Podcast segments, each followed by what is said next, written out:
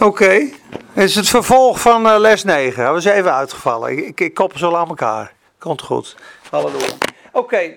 eh, wonderlijke dingen door de Heilige Geest. Elke bladzijde van de Bijbel is wonderlijk. Waarom er zoveel problemen zijn in de kerk en waarom er zoveel gebotst werd met fariseeërs en schriftgeleerden en de Heer Jezus, is omdat de Heer Jezus van de hemel is en hun van de aarde zijn. En als je aards blijft denken en aards blijft praten, gaat er altijd een botsing plaatsvinden. Het natuurlijke en het bovennatuurlijke. Alles wat God doet, is bovennatuurlijk. Alles wat hij doet, is bovennatuurlijk. Het is hemels. Hij is anders. Hij wordt eh, in, in, in een kribbe, in een maagd. Het is alleen maar wonderlijk. Zijn naam is wonderbaar. Het is geest en vlees dat botst, jongens. Dus je hebt hele lieve mensen die houden van God, die lezen de Bijbel. We zijn heel natuurlijk in hun denken.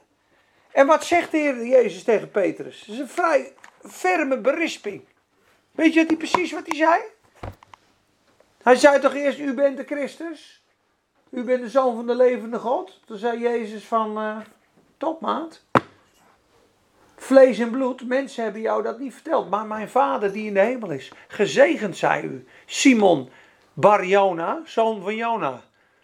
Simon. Dus hij later getrouwd. Ik krijg een kind, kan je misschien Simon, Simon noemen. Simon Bar Jona, zoon van Jona. Maar een kwartier later zegt de Heer Jezus, we gaan naar Jeruzalem. Ik word gekruisigd. En dan zegt hij, dat zal geen zins gebeuren, Heer. Daar zorg ik voor. En wat zegt de Heer Jezus toch? Ja, Satan graag. En dan, wat zegt hij daarna? Dit moet gebeuren of zo, toch? Nee, wie weet dat, wat de Heer daarna zegt. Hij zegt, Jezus draaide zich om, dus hij keert zijn rug naartoe en zegt, ga achter mij, Satanas. Want u bent een struikelblok voor mij. Want je bedenkt de dingen die des mensen zijn en niet die des hemels zijn. Dus je bent aards aan denken, Petrus. Met al zijn goedheid. Dat zal niet gebeuren dat ze u doodmaken aan het kruis. Het was zeer ongeestelijk. Het was een uitspraak met goede bedoelingen. Het kan wel eens een oprecht iemand zijn, net als die oren eraf hakken. Dan staat hij weer in die tuin. Maar de Heer zegt, ga achter mij, Satanas. Je bent een struikelblok voor mij. Omdat je de dingen van de mensen bedenkt en niet die mij uit mijn vader zijn en die van de hemel zijn.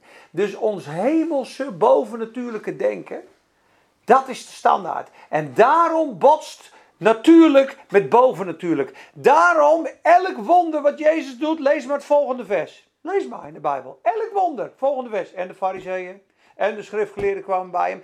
Elk wonder in het boek van handelingen, gelijk vervolging. En het Sanhedrin, en de zweep, en dit, en dat. Elke bovennatuurlijke daad in jouw leven wordt beantwoord met een tegennatuurlijke werking van de andere kant. Allemaal. Als jij doorbraak hebt, komt die. Ik noem het aanzichtkaart uit de hel. Zeg, ja, hij stuurt weer een kaartje. Dat betekent dat hij raak was, die pijl. Dat is wel top, hè? Hoe harder je preekt, hoe meer sluizen je doorbreekt, hoe meer jukken je doorbreekt, hoe meer er in die geest op zijn sodomieten gekregen wordt, hoe meer die tegenaanval komt om je te stoppen. Als je dat herkent, dan zeg je, hé, hey, dat was alweer goed raak. Hé, hey, dat ben gewoon tien aanzichtkaartjes uit de hel. Dat betekent dat er gewoon tien demonen onthoofd zijn. Even plat gezegd, waarom denk je dat Tom zoveel in de krant staat? Omdat die boze geraakt wordt. Waarom werd Jezus verketterd? Waarom werd Paulus verketterd? Waarom werd hij overal vervolgd? Hoe bovennatuurlijk je leeft, hoe meer het natuurlijke je probeert terug te trekken in het natuurlijke. Als je dat gaat zien, ga je alleen maar smilen. Denk je, geweldig hè. Want hoe meer vervolging je hebt, hoe meer van Christus je naar buiten komt. 1 Petrus gaat erover. De hele brief van 1 Petrus gaat over lijden, vervolging en verdrukking. Als je dat herkent, dat jij niet uitgescholden wordt, maar dat de boze door iemand heen jou probeert los te schieten. En die pijl gaat zo langs je heen en je kan zegenen. Nou, dan groei je hoor. Dan groei je hoor. Ik, kom, ik kan straks zo thuiskomen. Mijn vrouw kan bijvoorbeeld een rotdag hebben. De kinderen kunnen net vervelend gedaan hebben. Dan kom ik binnen in die zalving van die Bijbelstudie. En ze kan zomaar een menselijke sneer geven. Dat kan.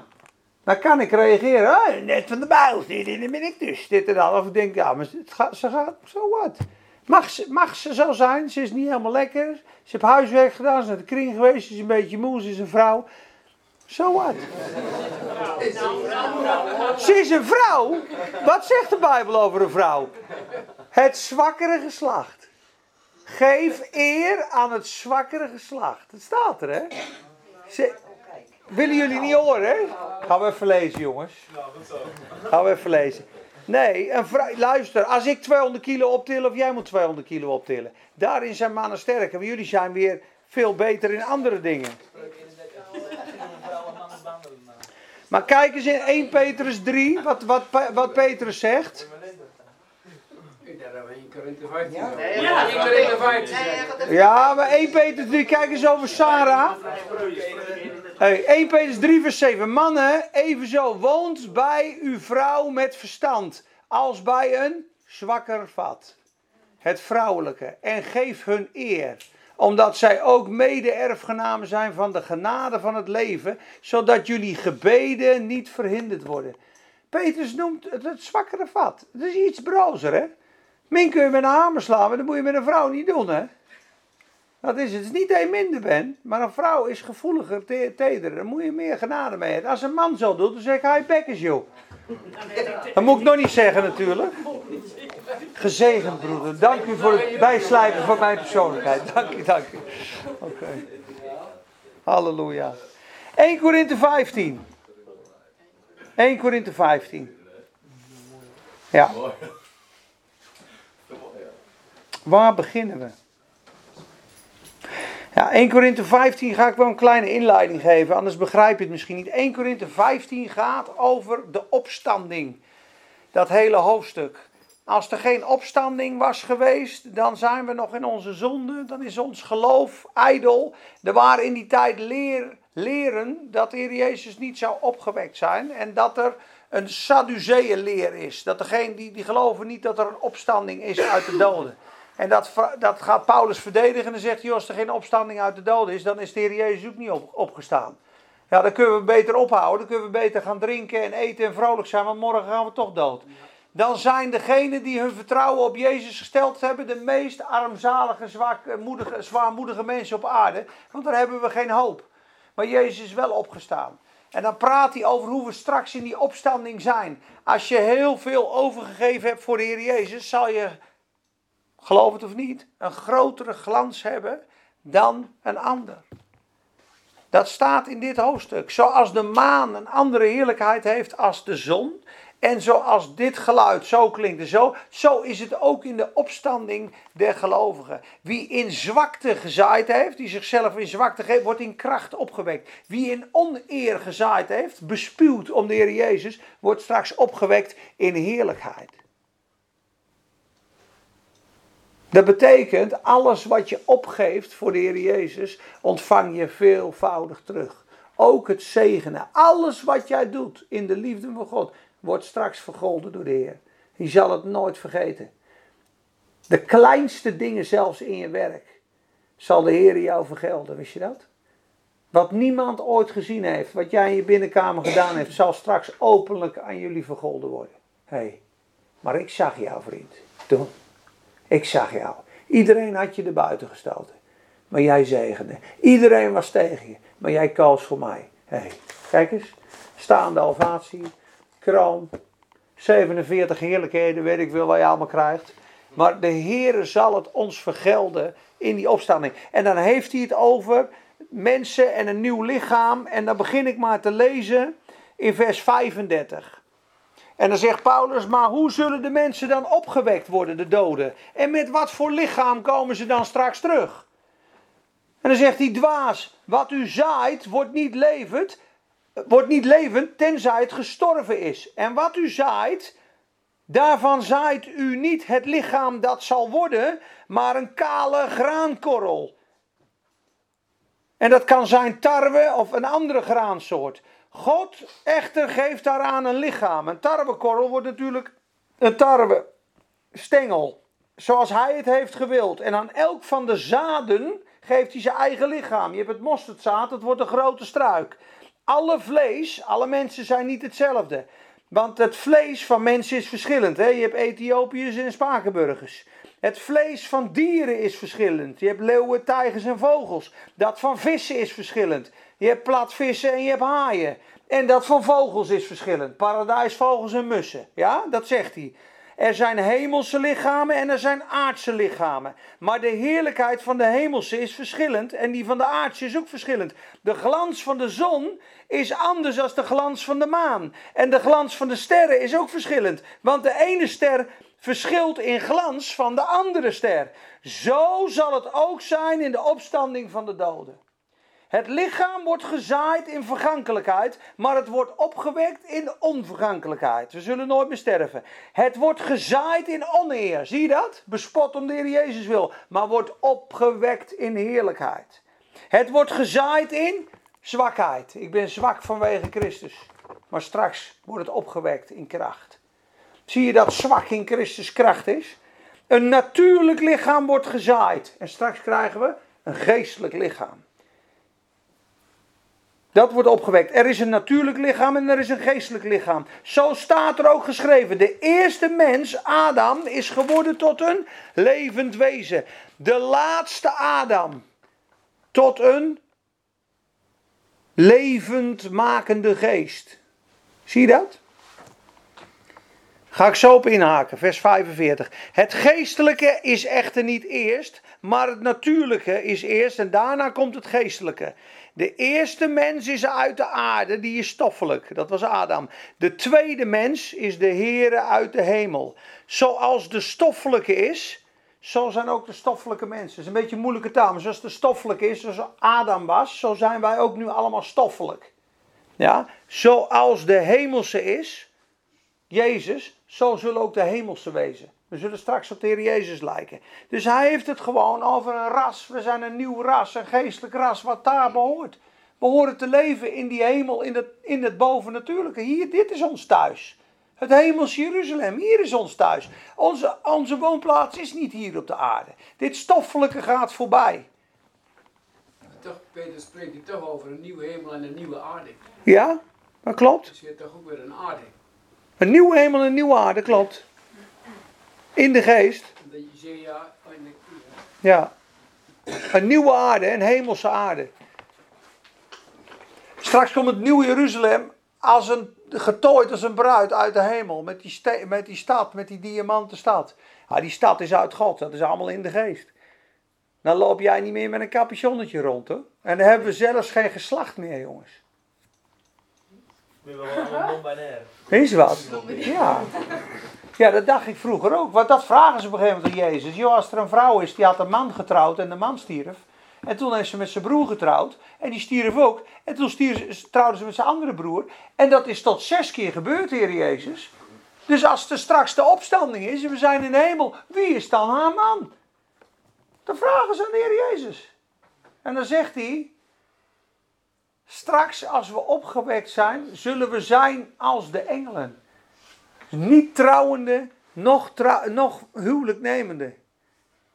Dus dan gaat het over die Sadduceeën. En dan testen ze hem of die opstanding wel echt was.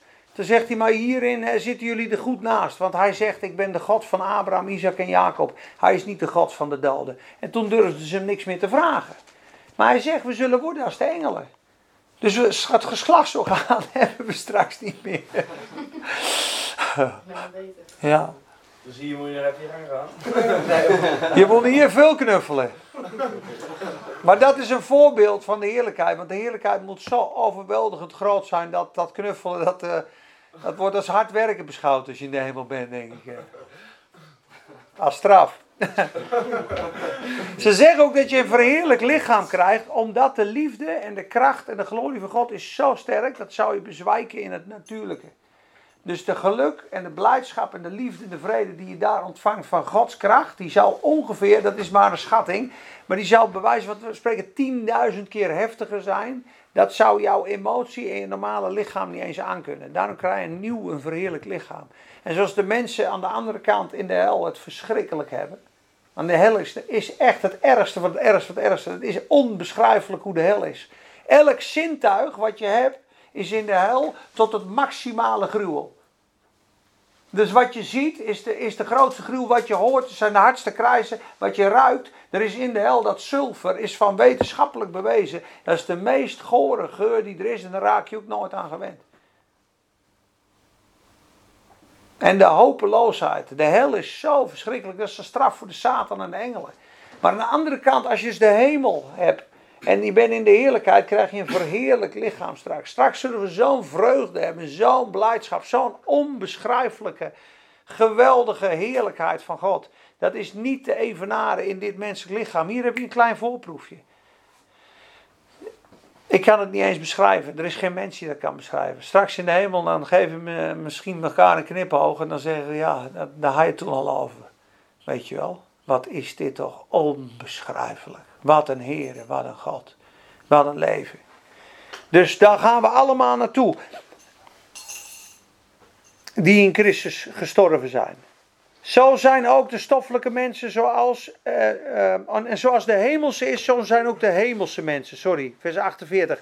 En zoals wij het beeld van de stoffelijke gedragen hebben, zo zullen wij het ook het beeld van de hemelse dragen. Dus wij worden straks, net als Stefanus met zo'n verheerlijkt gelaat, hemelburgers. Vers 50 doen we een andere keer, dat is een hele andere teaching. Maar waar ik het over wil hebben, is vers 45. Zo staat er ook geschreven. De eerste mens, Adam, is geworden tot een levend wezen of tot een levende ziel. En de tweede mens, de laatste Adam, is geworden tot een levend makende geest. Jezus is geworden tot een levend makende geest. Er is echt een hele bediening uit dit vers ontstaan. Die mensen leven alleen vanuit deze openbaring. De Heer Jezus is geworden tot een levendmakende geest in mij. En die Christus in mij, die onderhoudt mij in alle dingen. Die levendmakende geest maakt mijn lichaam levend. Daar leef ik door, daar praat ik door, daar wandel ik door. Dat is de wandel in de Heer Jezus en de wandel in Christus. Als we daar wandelen, dan praat ik meer over het karakter van de Heer Jezus dan de kracht van de Heer Jezus. Natuurlijk is zijn wonderkracht, hebben we net besproken, in handelingen geweldig. Het jukken breken, demonen eruit gaan. Maar er zei iemand een keer heel mooi. Wist je dat we in de hemel stoppen met preken? Wist je dat we stoppen met demonen uitdrijven? Wist je dat we stoppen met profeteren? Profetie zal op een gegeven moment stoppen. En de mensen zijn gered. Ja, we gaan ze, de evangelisten, die, ja, ik heb geen werk meer. Ja. Oké. Ja, de demonen, ik doe een bevrijdingsbediening. Ja, alle demonen zijn eruit. Wat blijft er dan nog over dan? Aanbidding. Aanbidding. Precies. We zijn straks in die ogen, in die ogen en ogen met God, in die liefdesrelatie. En dan zegt de Heer straks: Heb je leren liefhebben, Peter? Ja, maar ik heb wel uh, veel voor u uh, betekend. En ik gaf ook Bijbelstudie. Ja, dat is hartstikke mooi, jongen. Dat was geweldig. Dat heb je goed gedaan. Maar heb je ook leren liefhebben? Ja, ik hoop het wel. Was je ook tenminste? Ja, ik wou wel altijd vooraan staan. Ja, waarom dan? Ja, dan, uh, ja, dan had je het kruis niet zo goed begrepen, hè? Ik heb toch gezegd, de grootste onder u is toch degene die u dient. Je moest toch een voetenwasser zijn? Het is allemaal mooi. Wonderen, tekenen, geweldig. Maar waar was Jezus dan in dat alles? Ja, ja, ja, ja. Ja, ja. Wordt stil, hè? Als we heel klein worden voor de Heer Jezus. En wonderen is top. En kracht is top. En demonen eruit is top. En vrucht dragen is top. En ik eh, veel verkopen is top. Maar als puntje bepaalt komt en alles valt weg. Dan kijkt de Heer straks hoeveel van die liefde en dat karakter van de Heer Jezus is er nou in jou gegroeid.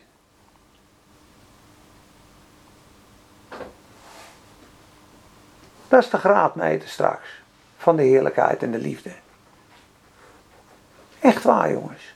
Want het is veel moeilijker om iemand die jou pijn gedaan heeft te vergeven, dan een Bijbelstudie te geven. Uit genade, is mijn genadegave. Je ziet het, ik bereid niet eens voor, ik ga gewoon zitten, het stroomt, halleluja, hoef ik niks voor te doen. Maar als er iemand over je roddelt of je hebt een gigantische moeilijke situatie, een uitdaging en je moet dan de minste zijn. Of je wordt onterecht behandeld. En de Heer die gaat jou zegenen, die gaat er doorheen.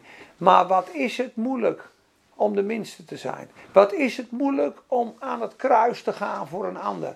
Want er zijn twee aspecten van dat kruis, mensen. Twee. De ene is het kruis van de heerlijkheid, wat de Heer Jezus voor jou gedaan heeft. En dat noemen wij, of dat noem ik de externe zaligheid. Alle dingen buiten jou, waar jij niks aan kan doen, heeft hij in één klap veranderd. Hij heeft jou verlost van de zonde, zat buiten jou. Heeft jou verlost van de wet.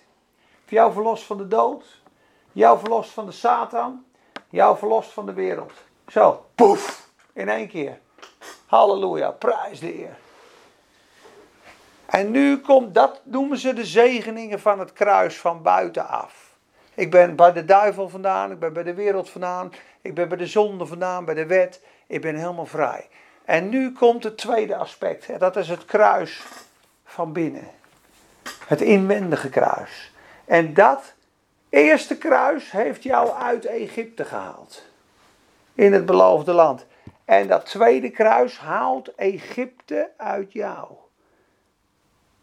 Alle haat, alle hoogmoed, alle verslaving, alle bitterheid, alle jaloezie, alles wat er nog in zat van die oude natuur, van die vervallen mens.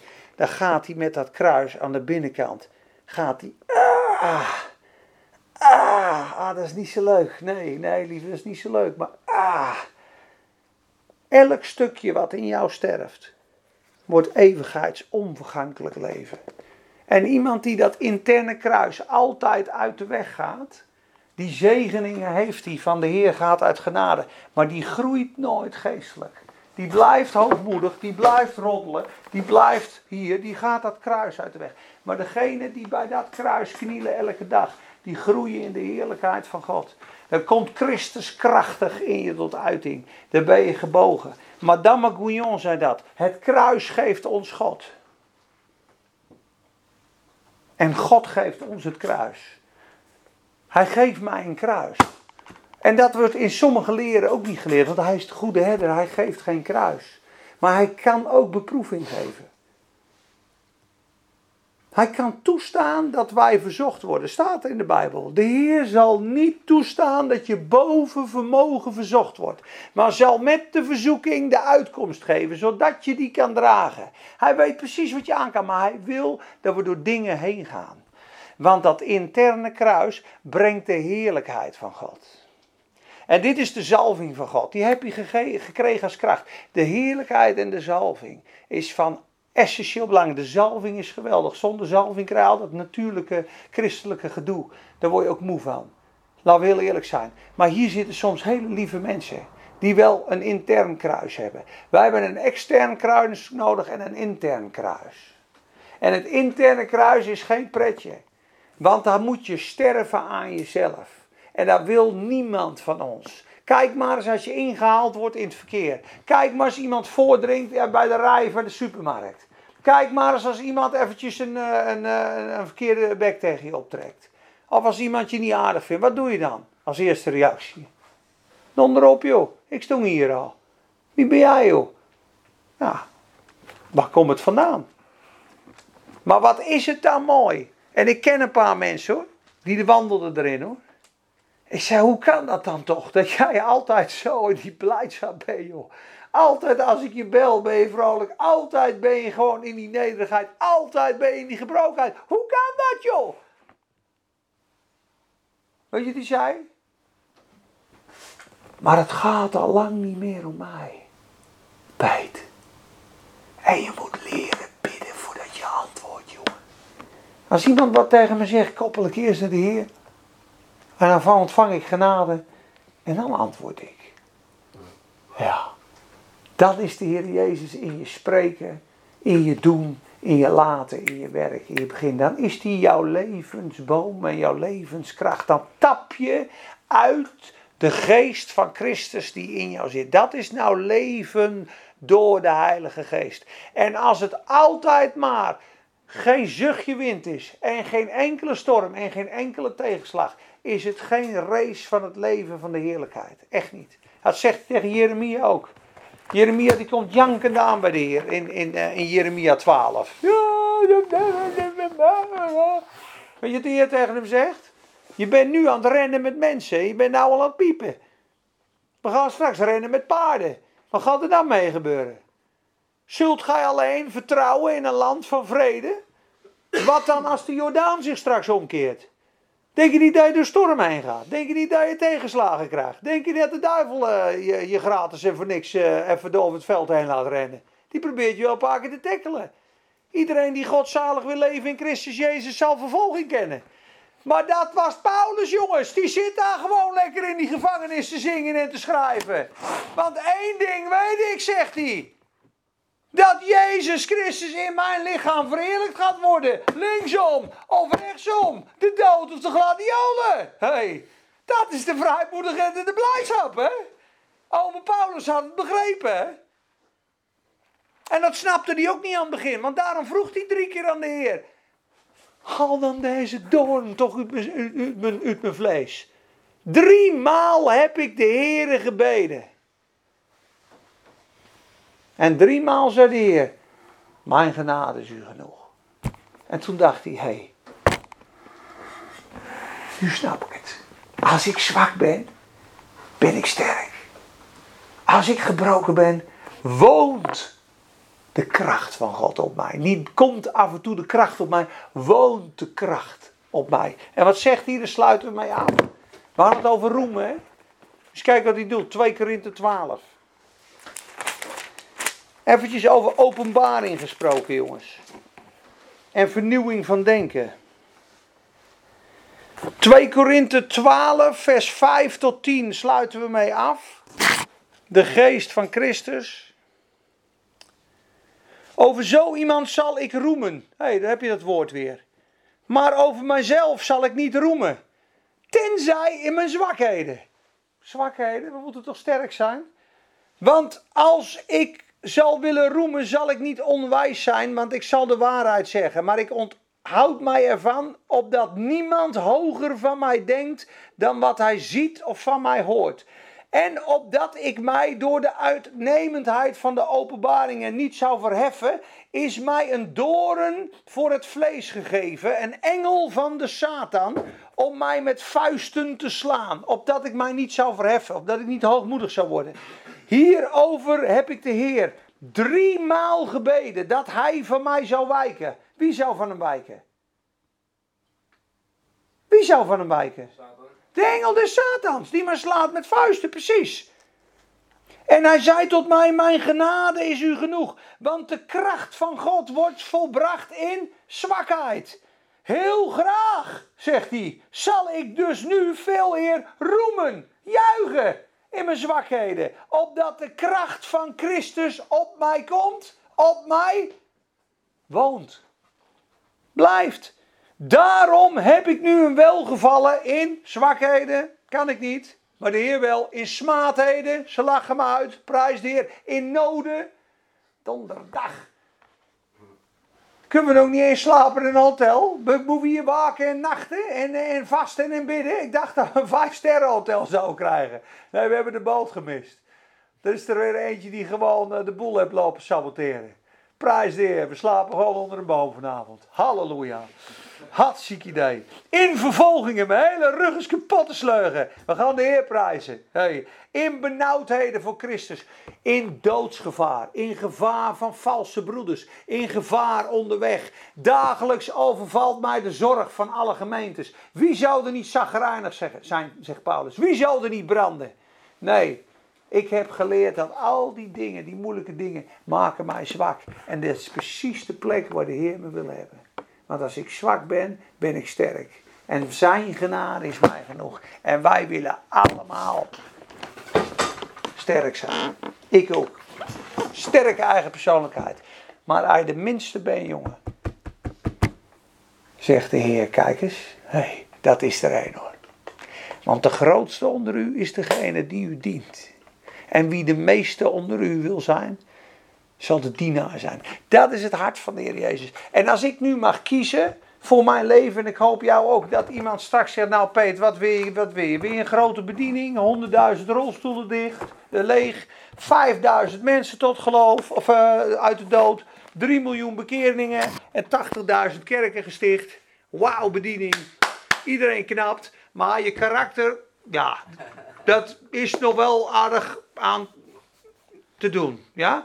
Of ik heb hier het karakter en de genade en de liefde van de Heer Jezus en zoveel vrucht. En ik ken die mensen, sommige mensen, dat ik denk, jongens, jongens, wat is. Jammer dat ze dan soms niet zo charismatisch zijn, want die, heb ik, die ken ik. Dan denk je, joh, een beetje wonderen en tekenen en power, dat zou er wel bij mogen. Maar je hebt het principe van de genade en het kruis. En nederigheid heb je wel begrepen. Ik hoop allebei, hè. Maar ik zou altijd dit kiezen. Een hart van liefde, een hart van nederigheid. Een gekruisigd leven. Dat is bij God veel meer, weegt veel zwaarder als dit. En dit hoort er ook bij. Hè? Begrijp me niet verkeerd, dat probeer ik vaak te zeggen. Maar als jij vertrouwt op God en het leven van Christus komt door je heen. En je gaat op de Jezus lijken. Dat is waar we voor geschapen zijn. Dat is ook het originele plan. God is vol liefde en zijn kinderen leven net als Hij en lijken op Hem. Dat we op God gaan lijken, dat we op de Heer Jezus gaan lijken. Daarom snap ik sommige mensen wel. Als er een opwekking is en er gaan honderdduizend mensen naar zo'n opwekking en het is allemaal geweldig en hype en hype. toen zei iemand, gaan dan die mensen ook allemaal op de Heer Jezus lijken. Want dat is het uiteindelijke doel. En opwekking is geweldig. Maar als je hart niet verandert, als we elkaar niet lief kunnen hebben, als we elkaar niet de minste kunnen zijn, wat is dan een opwekking? Hij nog niet voor elkaar aan het kruis kan. Hij nog niet voor elkaar wil wijken.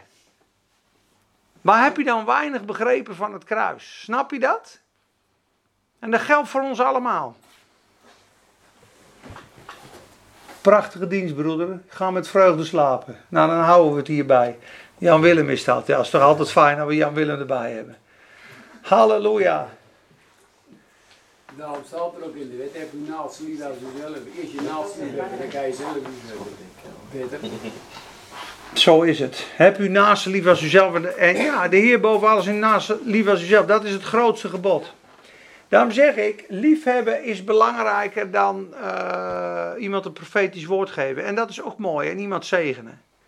Kijk, en dat ik een mooi geschenk krijg voor jullie, dat ga ik even uitpakken. Dat vind ik natuurlijk helemaal geweldig. En dat is ook heel, heel lief.